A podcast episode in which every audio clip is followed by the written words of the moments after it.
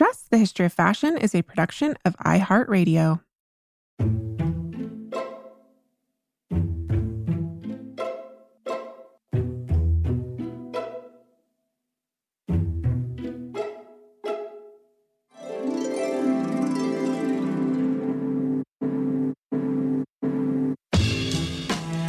Over 7 billion people in the world, we all have one thing in common. Every day, we all get dressed. Welcome to Dressed, the History of Fashion, a podcast where we explore the who, what, when of why we wear. We are fashion historians and your hosts, April Callahan and Cassidy Zachary. Dress listeners, well, American dress listeners, I should say, I wager to bet that many of you have learned the same version of US history that I did in grade school, that April did in grade school, um, that people have been learning for a very long time. And it usually begins with the familiar song In 1492, Columbus sailed the ocean blue. Well, Christopher Columbus is, of course, the famed Italian explorer credited with quote unquote discovering America. I, of course, use discovering ironically, as we should all know by now that he did not discover anything.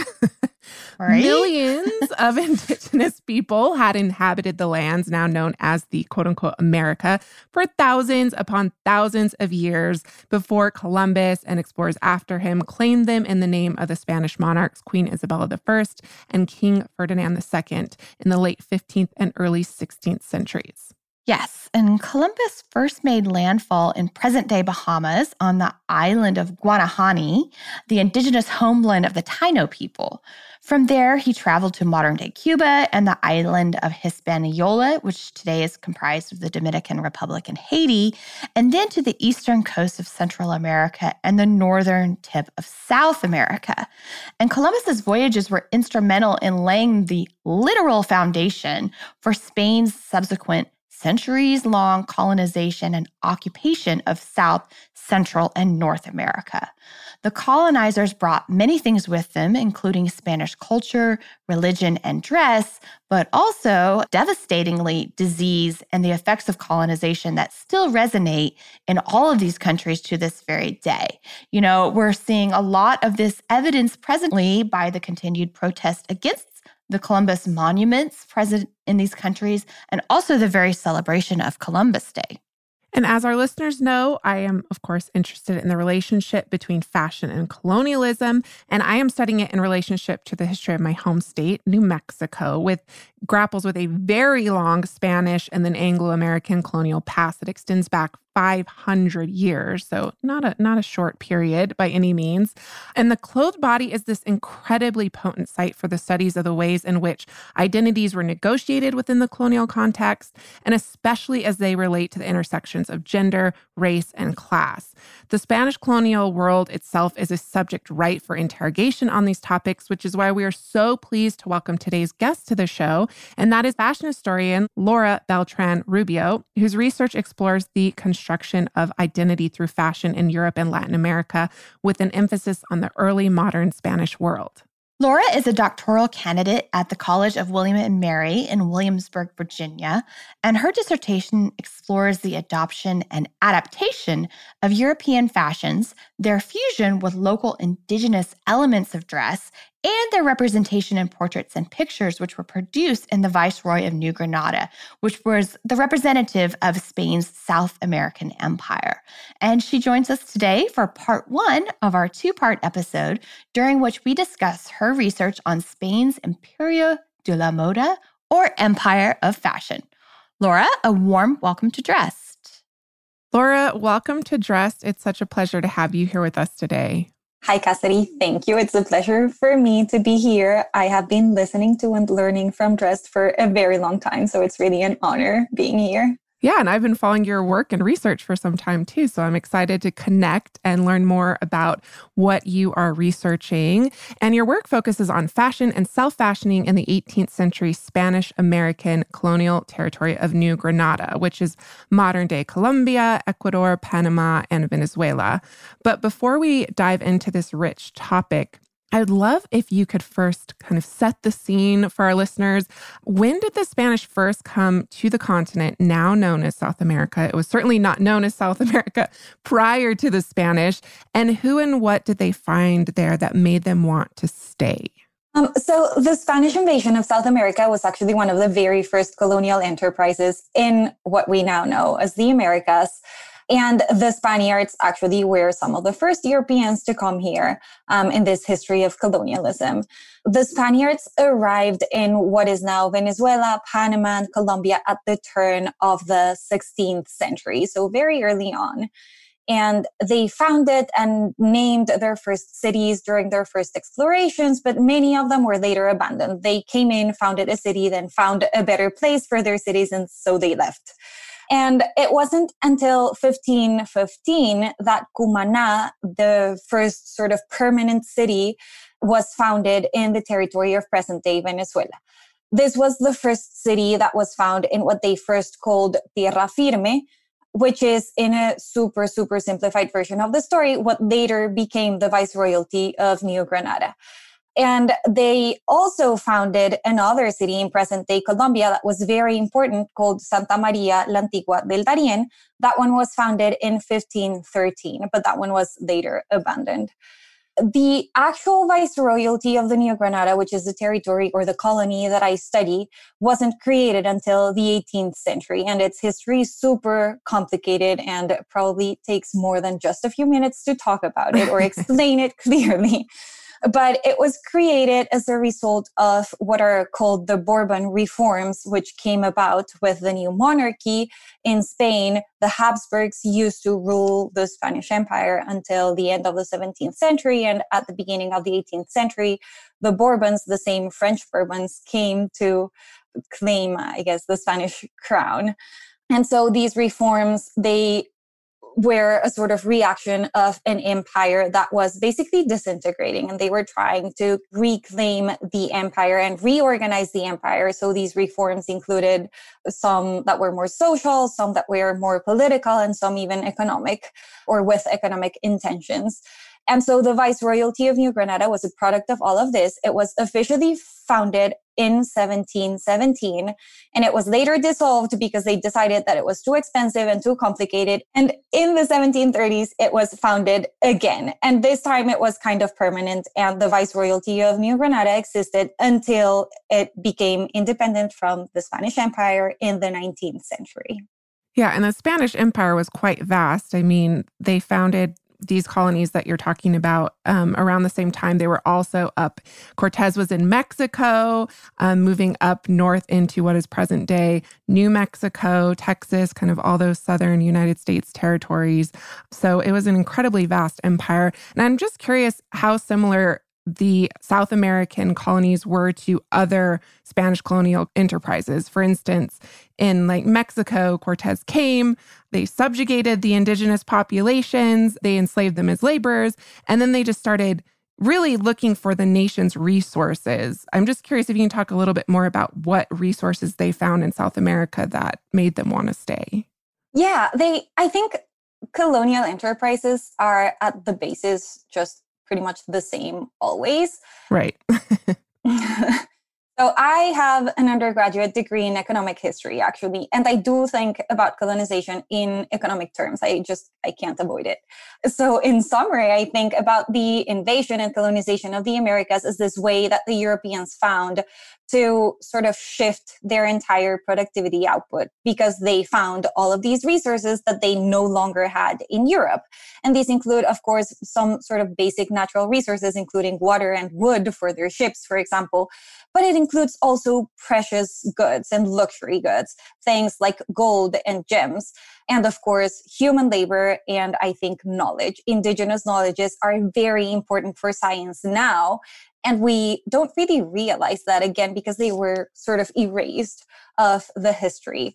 In South America specifically, there were a lot of natural pigments and plants that have were used for medicines, for example, and through the development of medicines, they found foods such as corn um, or potatoes, and they found silver. And I think silver was a very, very big part of the narratives of colonization or or why colonization was important. There was gold as well, lots of gold, and there was this quest for this super rich gold mine that they thought that they would find um, called the legend of El Dorado, which they thought that was actually in the territories of the Muisca, which were in what later became the Viceroyalty of New Granada and in the central area of present day Colombia.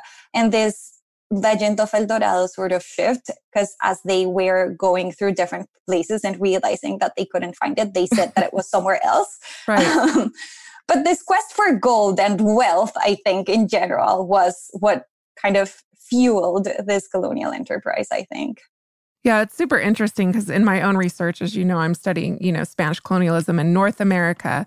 And of course, they were also looking for the seven cities of Cibola, which was this storied city that was supposedly all gold, right? It was a city built out of gold. So it's really interesting how those kind of myths and legends play into like justifying these colonial enterprises.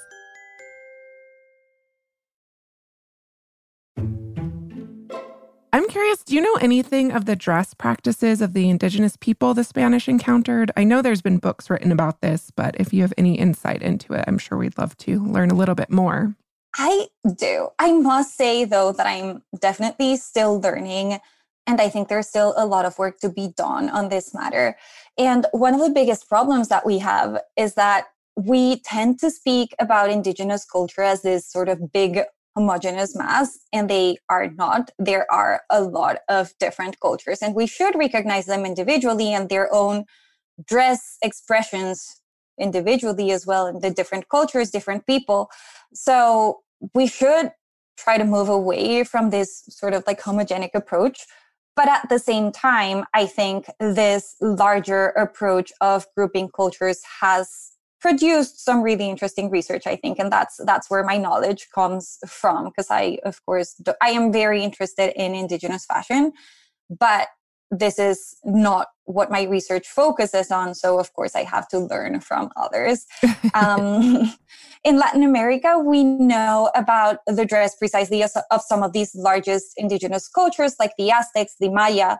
In south america specifically we know about the inca and the Inca were particularly important in South America because they formed the largest quote unquote empire of the region, which they called the Tawantinsuyu. And it spread from what is present day Colombia all the way down to Chile. So basically the entire continent, um, especially on or around the mountain ranges of the Andes.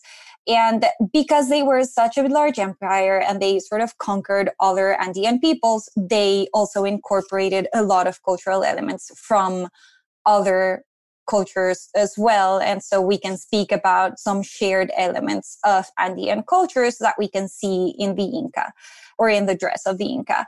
And so these include super highly technological weaving techniques that resulted in very fine textiles with very dense counts of fibers with very sort of like invisible finishings, if we could speak about that. And textiles were also very, very important, among other things, because they started to be made before ceramics, which is quite rare. And so scholars of the ancient Andes have talked about this textile primacy that existed there because textiles were basically the primary means of culture and they were super important. And of course, these textiles were used for a number of different arts, but they were also used for dress. And so in dress, we see a very strict hierarchical structure in which people were supposed to basically dress for their rank. And so only the nobles, so to speak, had access to the finest textiles, which were often made of the wool from alpacas or camelids um, in general, such as llamas and vicuñas. They were sometimes combined with cotton too. And cotton is interesting because we tend to think that cotton wasn't present or like produced in the Americas until the 19th century, but this is definitely a North America centric story because cotton was indigenous to the Andes. And so cultures, pre Hispanic cultures like the Inca, were already planting and cropping cotton and using it for their textile production. And then their garments were not tailored like Spanish or European garments. They were made using lengths of fabric that could be wrapped, sometimes sewn together to form these garments, but they were not tailored. They were not cut to form garments. Men in general wore a sort of tunic that was um, in Quechua, the official language of the Inca. It was called unku women wore another sort of tunic like garment wrapped around their bodies and held together with belts that they called chumbi and pins. And they wore a sort of mantle around their upper bodies called lichla. And so, even though men and women had these sort of generic garments, they again dress differently according to their rank. And so the motifs in the textiles, for example, varied. The pigments with which textiles were dyed also varied. Um, so, for example, for red textiles, archaeologists have found that the elites seem to have used cochineal dye, which was imported from Mesoamerica, while the more, I don't want to say lower ranks, but the more sort of common people used annatto and other dyes that were found more commonly locally. And so, to move away from the Inca, just very briefly, um, in present day Colombia, the largest cultures were the Chibcha cultures, which include the Muisca and the Guane, that are the ones that we know the most about. And their garments have very similarities with the Inca. So, again, they used the lengths of fabric to create the garments instead of tailoring them. Um, they also wore, in general, sort of tunics and mantles garments wrapped around their bodies in layers as well because the temperature can vary a lot in the Andes. It can be really warm when it gets sunny, and then when the sun goes down, especially in the early morning, um, later in the evening, it gets really cold. So there are a lot of layers, and they also used a lot of cotton again because cotton was native to South America. Wow, that is incredibly fascinating. And I, am happy that you brought up tailoring versus not tailoring because when you talk about tailoring, you're talking about cutting into the fabric. And the fact that these cultures valued their fabric so very much that they wouldn't cut into it, but they would actually use it in its fullest expression really speaks to that central role, like you said, that textiles played in these different cultures. And it's also just super fascinating to study these diverse dress practices to learn about them. I mean, obviously, that could be an entire podcast in itself. And then once the Spanish come, studying this cultural collision through the dressed body. So, bringing us back to the Spanish, fashionable dress was an incredibly important and an integral component of Spanish identity and status. And they worked really hard to transfer that dress culture to the American colonies. It's super interesting. The scholar Lyman Johnson has actually written about how within 30 years of the Spanish conquest of Mexico in the 16th century, they had already set up this sophisticated guild system of artisans, including silk weavers and shoemakers. And I'm curious, was there a similar process in New Granada? Yes, yes, of course. The the process was very similar in all of the different Spanish colonies. I think in part because the Spaniards were trying to sort of bring their own culture to the new colonies that they were finding. And so the pre-Hispanic cultures in the Andes, they also had very rigid hierarchical structures that were based on dress. So this was something that they shared with the Spaniards. And then they also had textile manufacturing technologies that the Spaniards sort of put into use as they established their colonies and their cities.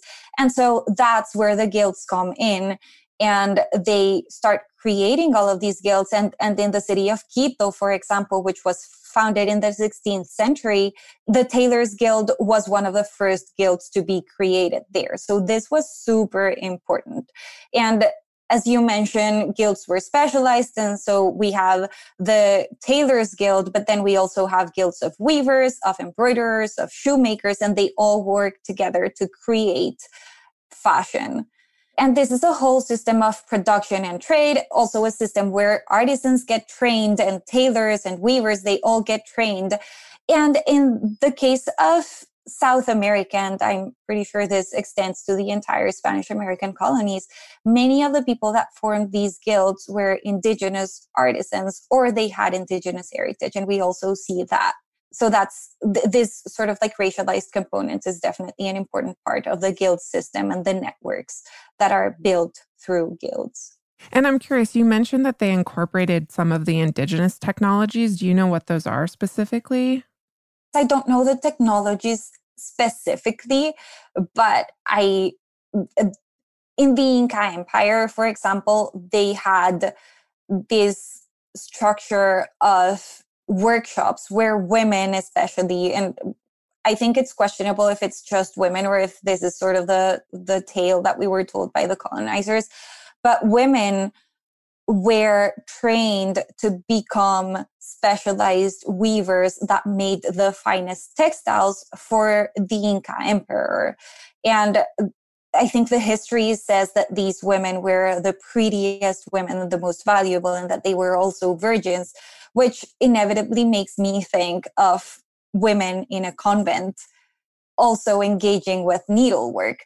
And so this kind of structure was sort of, I don't, I don't know how exact it was the adoption by the Spaniards. Um, but we see a sort of parallel there. And then we also see indigenous textile artists were in general just very good weaving different things and using their materials, which included cotton that was highly valued by the Spaniards. And so they were put to work in there. Um, and then they, even though in the Andes they used alpaca wool before the Spaniards came in, they could also use sheep's wool, which the Spaniards brought with them. So I think in general, their like labor was put into use. Um, and probably technologies as well, but I don't know specific technologies that were put into use as well. no, that was a great answer. And they're highly valued skills, like you said. More with Laura after a brief sponsor break. Dress listeners, whatever your reason for wanting to learn a new language, whether it's an upcoming international adventure, communicating with your friends and family abroad, or even professional purposes, Rosetta Stone has got you covered. As the trusted expert in language learning for 30 years now, you can join millions of Rosetta Stone users to learn any of the 25 languages offered. That includes Spanish, French, Italian, German, Korean, Chinese, Japanese, Dutch, Arabic, and so many more. And this is fast language acquisition, friends. There are no English translations, so you learn to speak, listen, and think in your new language. And right now, you can get lifetime access to all 25 of Rosetta Stone's language courses for 50% off. That's language learning for 25 languages for the rest of your life, which, Cass, is frankly amazing. It is. And what are you waiting for, Dress listeners? Don't put off learning that language. There's no better time than right now to get started. For a very limited time, Dress listeners can get Rosetta Stone's lifetime membership for 50% off. Visit rosettastone.com forward slash today. That's 50% off unlimited access to 25 language courses for the rest of your life. Redeem your 50% off at rosettastone.com forward slash today. Shout out to Astepro for sponsoring this episode and providing us with free samples. Dress listeners, if you suffer from seasonal allergies like me, Astepro is your new go to. It has been super helpful to me this spring as it bursts into full bloom. And that's because Astepro is the fastest 24 hour over the counter solution for nasal allergy symptoms. Astepro is a first of its kind nasal allergy spray. It starts working in 30 minutes while other allergy sprays take hours. Astepro is the first and only 24 hour steroid free allergy spray, and Astepro delivers full prescription strength indoor and outdoor allergy relief from nasal congestion, runny and itchy nose, and sneezing. You too can get fast acting nasal allergy symptom relief like I have with Astepro.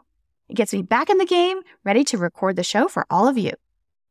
Go to asteproallergy.com for a discount so you can Astepro and go today. That's A S T E P R O allergy.com. Astepro and Go. Use as directed for relief of nasal congestion, runny nose, sneezing, and itchy nose due to allergies.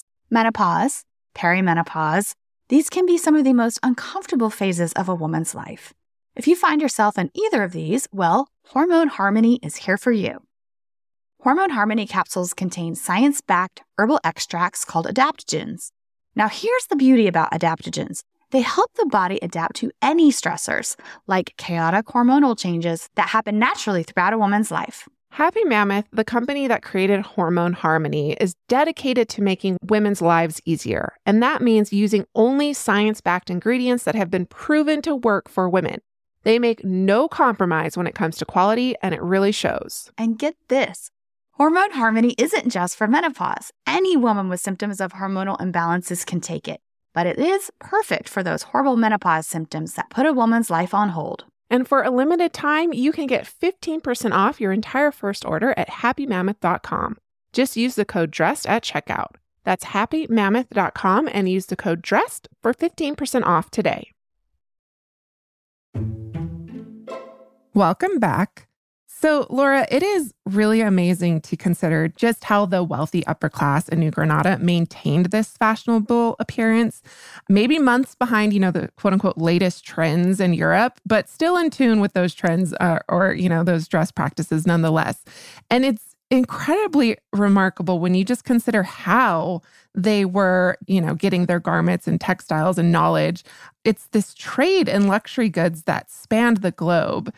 And these ships are traveling from China to the Philippines to New Granada and on to Europe and back again. I mean, it's really incredible. And I'm hoping you can talk about these sophisticated trade networks that brought fashionable luxury goods to this um, South American Spanish colony of New Granada. Well, as you mentioned, the world was incredibly globalized there. And I think, well, you also mentioned early how vast the Spanish Empire actually was. So the Spanish Empire or or the Spanish, I guess, just used their networks in the different parts of the empire to be able to trade. And so they even had ports in Manila in the Philippines that became colonies of the Spanish Empire as well. So their their empire just basically spanned the entire world.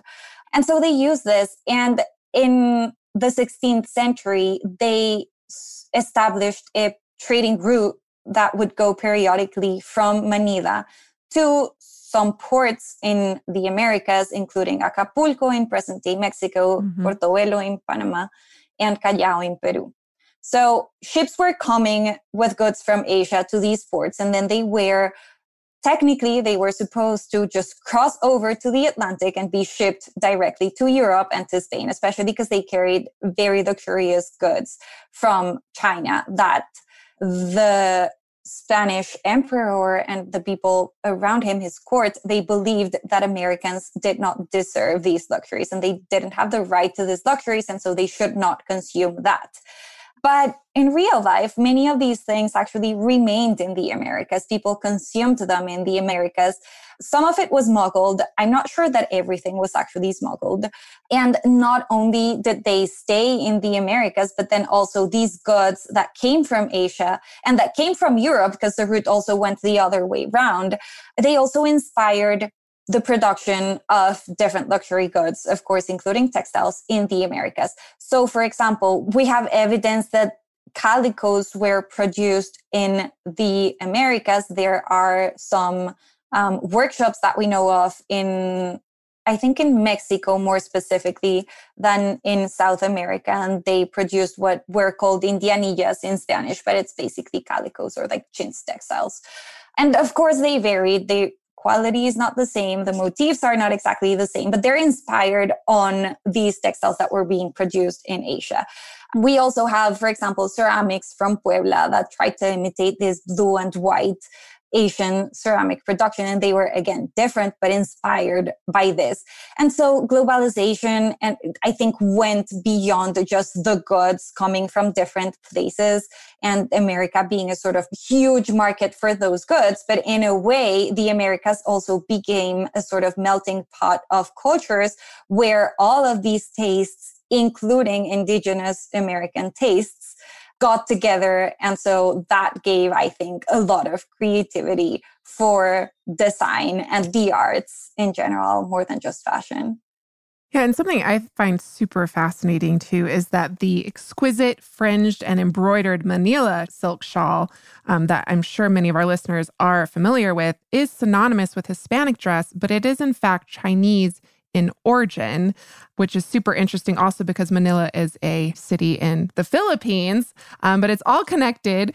And I'd love if you could speak a little bit about how this accessory in particular is particularly emblematic of the transatlantic trade culture and its really seismic impact on dress practices around the globe.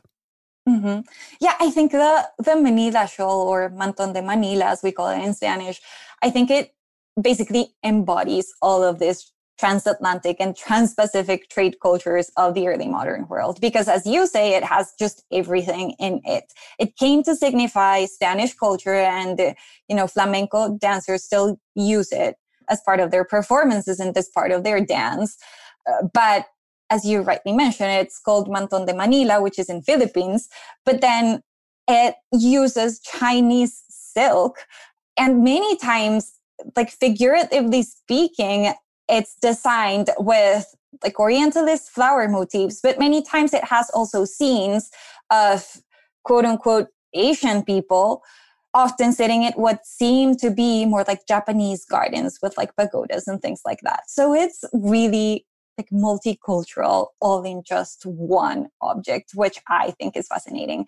And then the other thing that they have that i've been thinking a lot about um, but i don't i don't think i have a definitive answer for this is the um, macrame borders the sort of the fringe that it has because i think in a way macrame is also related to the Arabic heritage that was part of Spain for a very long time, especially southern Spain, which is probably what we think where most of the people that moved to the Americas came from.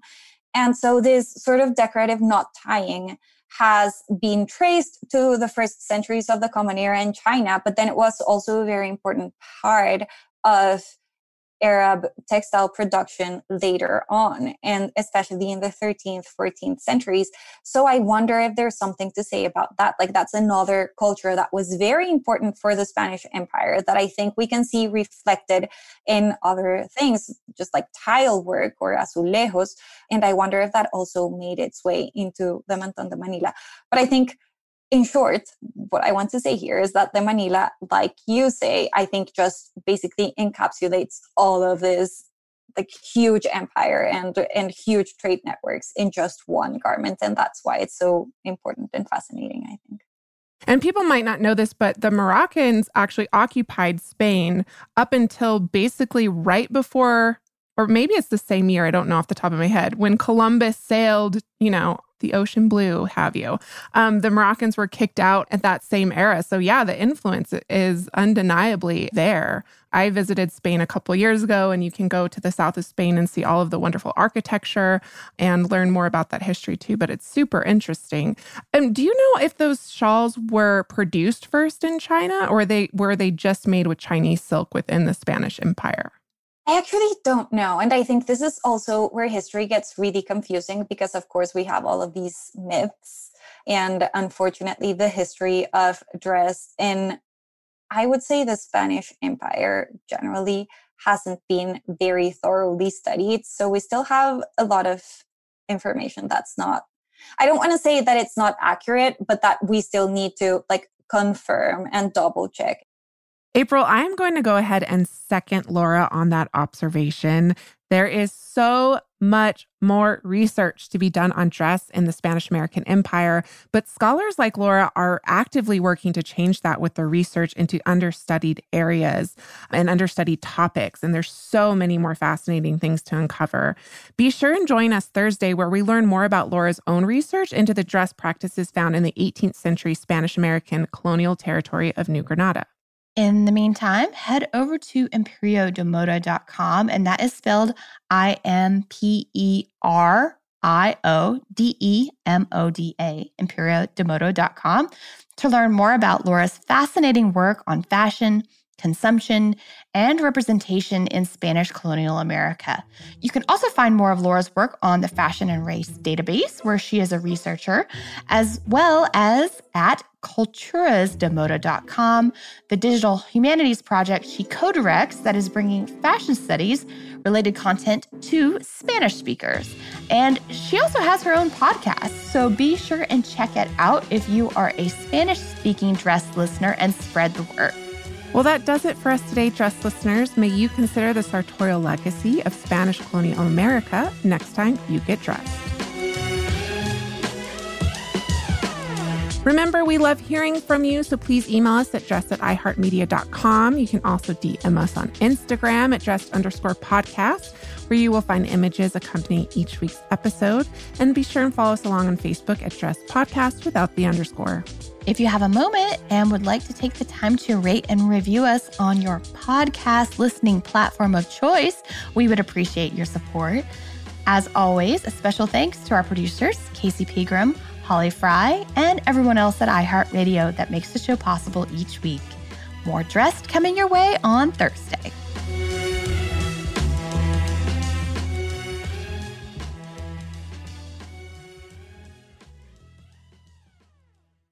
Dressed, the history of fashion, is a production of iHeartRadio.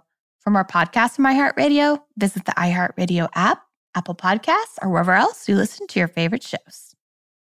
Mother's Day is almost here, and you can get her the most beautiful time tested gift around a watch she can wear every day from movement. Whether mom's into classic dress watches, rare and refined ceramics, or tried and true bestsellers, Movement has something she'll love. And right now, you can save big on the best Mother's Day gift ever with up to 50% off site wide during Movement's Mother's Day sale at MVMT.com. Again, that's up to 50% off at MVMT.com.